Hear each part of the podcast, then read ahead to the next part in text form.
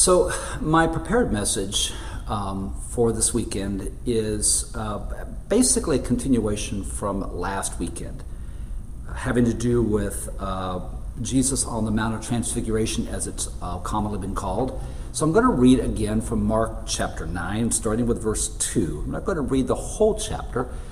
Over the next couple weeks, um, I hope to take portions of it, and uh, I'll share a little bit about uh, of, of where uh, the direction I'm headed Uh, in my message. But this is from Mark chapter 9, beginning with verse 2. Six days later, Jesus took Peter, James, and John and brought them to the top of a very high mountain where they were alone. And he, meaning Jesus, was transformed in front of them and his clothes were amazingly bright, brighter than if they had been bleached white. Elijah and Moses appeared and were talking with Jesus. And Peter reacted to all of this by saying to Jesus, Rabbi, it's good that we're here. Let's make three shrines one for you, one for Moses, and one for Elijah. And he said this because he didn't know how to respond, for the three of them were terrified. And then a cloud overshadowed them and a voice spoke from the cloud This is my son, whom I dearly love. Listen to him. And suddenly, looking around, they no longer saw anyone with them except Jesus. So, as I said last week, my prepared messages for both the video and the outdoor worship were from this story in the Gospel of Mark called the Transfiguration. And I used that scripture text to talk about the journey of coming down from what we commonly call mountaintop experiences to what we might often refer to as real life. Now, the, the sort of backstory of this inspiration, if you will, is um, Linda and I being away a couple of weeks ago when we were in the mountains um, celebrating our anniversary. And 5,000 feet up, beautiful view, beautiful weather, uh, very cool nights, very pleasant days.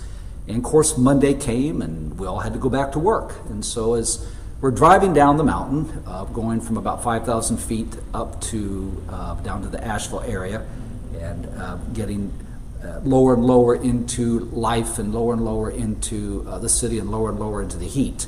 Uh, again, we both kind of said with a sense of sigh and maybe a resignation, well, back to real life. And you know, it was that statement, back to real life, that stayed with me. And it really invited me into this deeper reflection. And I began to ask myself this question Why does real life have to be faced often with a sense of resignation? Why can't I or why can't we lean into the possibility of transformation when it comes to our life? And that's what brings me back to this story in Mark 9 about Jesus on top of the mountain with three of his disciples, Peter, James, and John. Now, You might remember how the story goes. Jesus is at the top of this very high mountain with these three disciples, and the scripture text says that Jesus was transformed in front of them. His clothes were amazingly bright, brighter than if they had been bleached white. And Elijah and Moses appeared and were talking with Jesus. Now, you sense, we sense something significant is taking place. Two leading Old Testament prophets and figures, Elijah and Moses, are talking with Jesus. And Jesus' appearance is transformed right in front of the three disciples. And it's such an overwhelming moment. The common English Bible reads this way quote, Peter reacted to all of this by saying to Jesus, Rabbi, it's good that we're here. Let's make three shrines one for you, one for Moses, and one for Elijah. Now, honestly, who can fault Peter for this suggestion? I'm not going to. I mean, it was a spiritually powerful moment and he didn't know what else to do. So when you don't know what else to do, when you want to capture that moment, you hold on to it, or in Peter's words, you enshrine it. Now, shrines are interesting places. They're usually buildings or usually shelters, sometimes rather lavish structures that contain the remains or the relics of a saint or some other holy person. And folks, they make pilgrimages from long miles away to these shrines. A few years ago, when I traveled and visited Israel for a couple weeks. Uh, we visited a number of shrines uh, the Garden Tomb in Jerusalem, uh, the Dome of the Rock, the Church of the Holy Sepulchre, uh, and many more. But these three are very significant, important shrines to folks. All extremely beautiful places, cathedrals, gardens, but really to enshrine something, to keep it there, to enshrine an experience, to make it a static experience. And that's the distinction I want to make here. Peter was really trying to enshrine this moment, to hold on to it, to keep this moment. And in a sense, Jesus is saying, no, we've got to keep moving. This is a journey. And in some ways, we know that that whole metaphor, that whole image of journey is present in this scene because you have Elijah and you have Moses showing up. It's as if what Mark is trying to tell us is Jesus is the new Elijah. He is this new prophet come to give uh, truth to power and come to speak to his people. He is the new Moses leading people forward into this new promise, this new future, this new possibility. And so Jesus is saying, We're not here to stay here. We're here to be confirmed and affirmed, and we're moving forward. I think as Quakers, we've never been a group to enshrine an experience because the Spirit is always alive. The living Christ is always alive and present in our life. In fact, again, one of our, our wonderful phrases is Christ is here to teach his people himself. Christ is present and here to teach his people himself. We don't enshrine that experience. We don't enshrine it in a building. We don't call the building a church. We are the church. The people are the church. This is a meeting house. And so we keep moving, we keep progressing, we're continually being transformed. So I stayed with the story in Mark, and as I allowed it to speak to me, I began to see how, at least for me, it was this story of spiritual transformation spiritual transformation, and even transformation of our lives. For the story tells us that Jesus was transformed in front of them. And to live in the way of Jesus is to live a transformed life. I think that's part of the bottom line here is if I am going to live in the way of Jesus, if, if that's my intent, if I'm going to seek to live a life of faithfulness, if I'm going to live a life in which I am a person of faith or claim to be a person of faith, whatever branch or denomination that is, then there's some level of transformation that is going to take place, some level of transformation that needs to take place. In his wonderful pamphlet on Quaker membership, uh, author, Quaker author Thomas Gates writes this In the early years of the Quaker movement, spiritual transformation was the sine qua non, or if you will, the essential condition or the absolute necessity. Spiritual transformation was the absolute necessity of membership. For our first 90 years, he writes, there was no formal membership process and no recorded lists of members. One became a Quaker, not by meeting with the Clearness Committee, but by being convinced of the truth, capital T, through an experience of the transforming power of God. This, in turn, led to a transformed life, as manifested by the public keeping of the testimonies, simplicity, peace, integrity, community, equality, and service. In other words, early friends became members not through an application process, not through being approved at monthly meeting. Early friends became members because people recognized that their lives were being transformed by how they lived. Their lives spoke of their faith. Their lives spoke of their transformations. Their actions gave evidence to this transformative experience. And it often gave evidence in, in the form of the testimonies lives of simplicity, lives of peace, integrity, being in community, lives of equality, seeing that of God in everyone.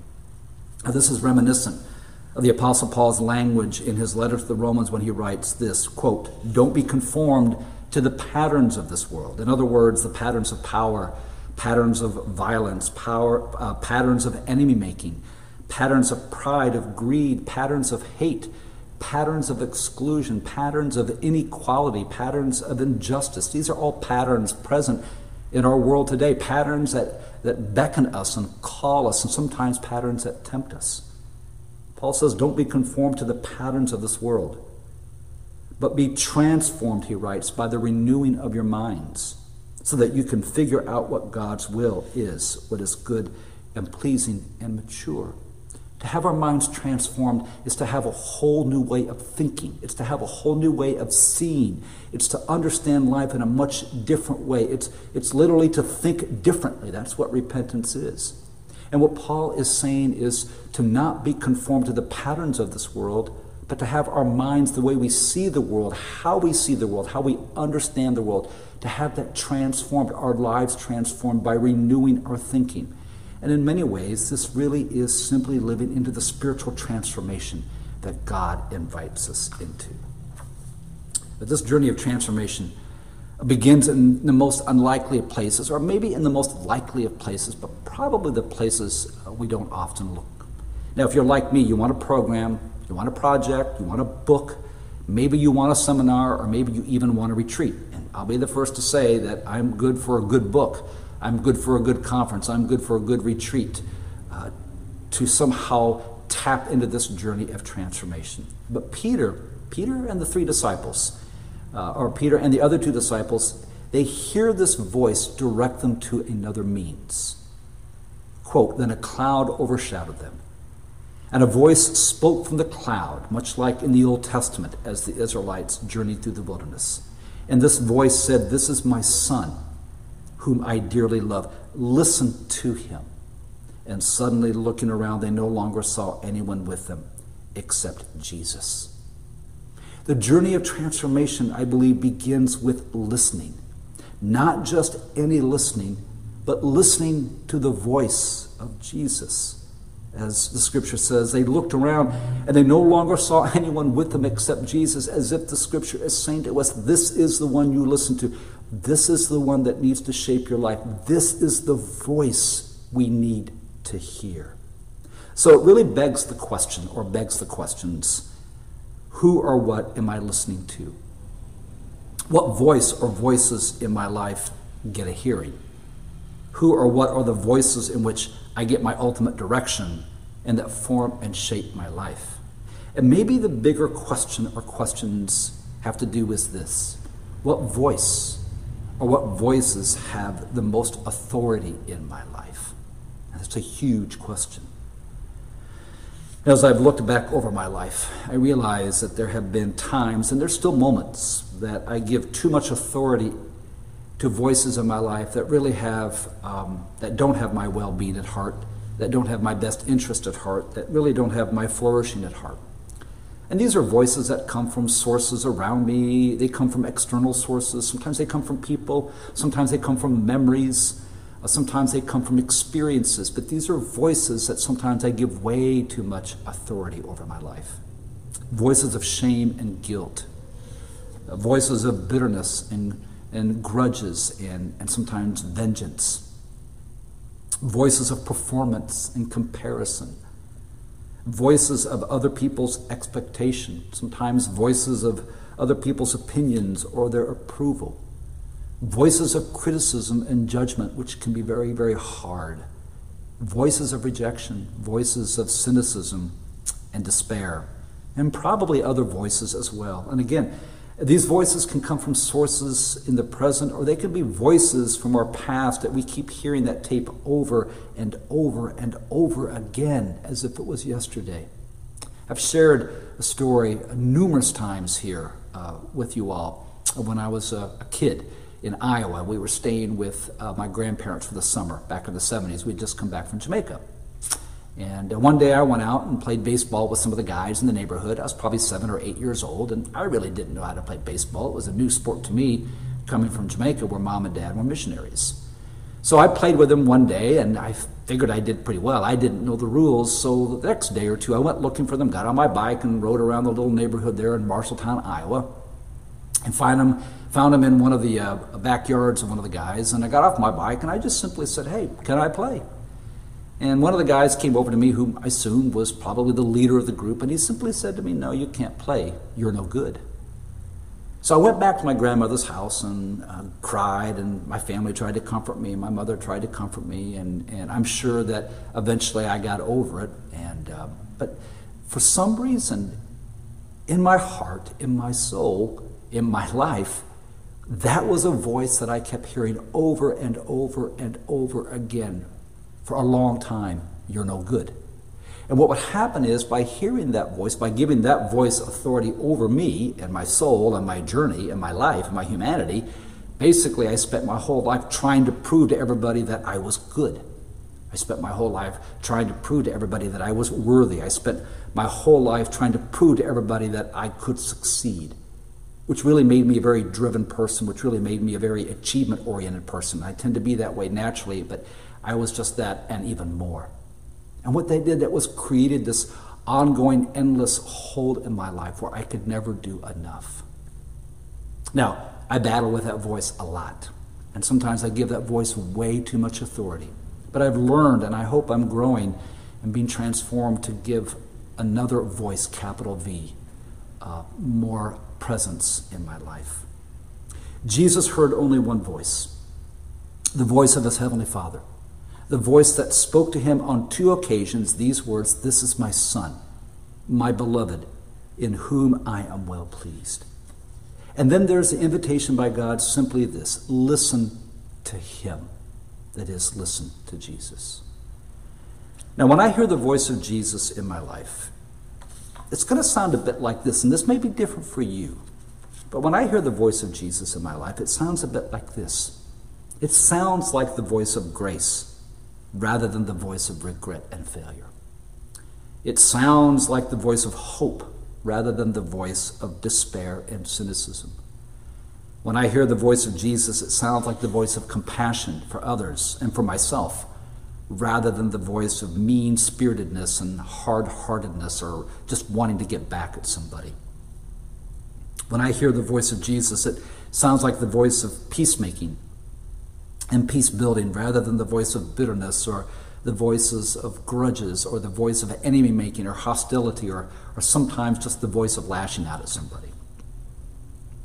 When I hear the voice of Jesus, it sounds like the voice of wisdom rather than the voice of ignorance, as Jesus' wisdom shows me how to live and the way to live that is the way to abundance and fulfillment.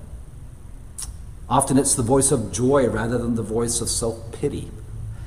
Sometimes when I hear the voice of Jesus, it sounds like the voice that helps me see the gaps in my life, the gaps between who I know I am and who, who I know I'm being called to be. And that puts me on a growing edge and, and gives me areas to focus on in my life.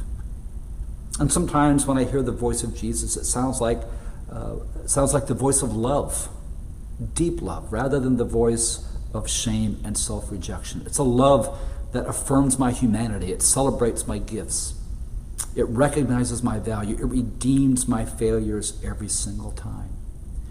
Now, these voices don't always come audibly. Sometimes they do. It feels sort of like an impression on my heart, an impression on my soul, uh, just a very, very deep awareness.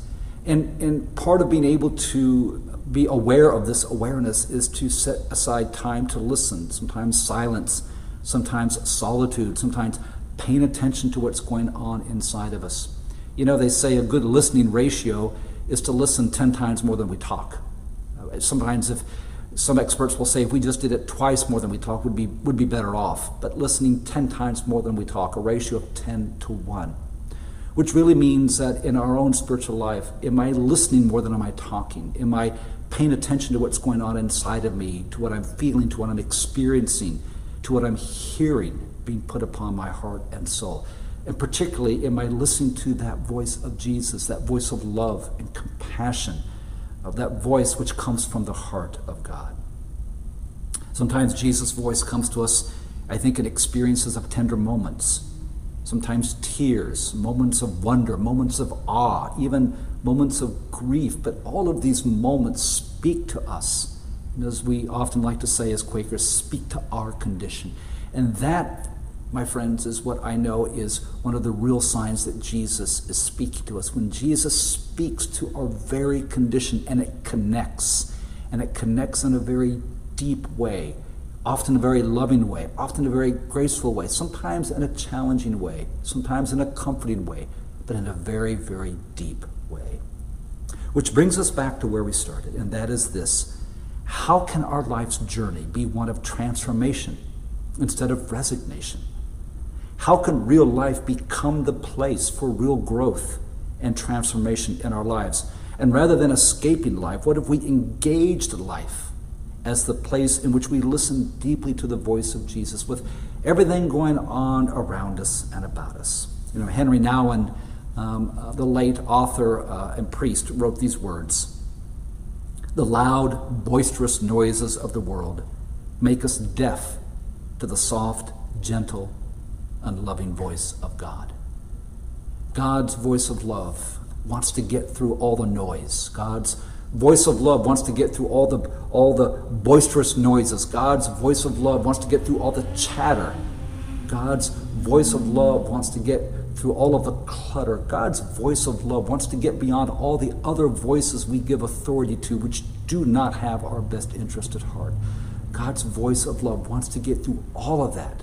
And maybe even we will hear, This is my son, this is my daughter, in whom I am well pleased. Some questions to consider as we, um, as we come to a close. What are the voices in my life that have the greatest authority over me? What are the voices in your life that have the greatest authority over you? And do they free you up? Do they liberate you? Do they help you flourish? Do these voices lead me? Do they lead you towards a life of faithfulness and flourishing? Or do they weigh you down with extra burdens and expectations? And am I listening for only what I want to hear? Or am I listening for what my soul most needs and the world most needs? Are you listening for what you only want to hear? Or are you listening for what your soul most needs and what the world most needs?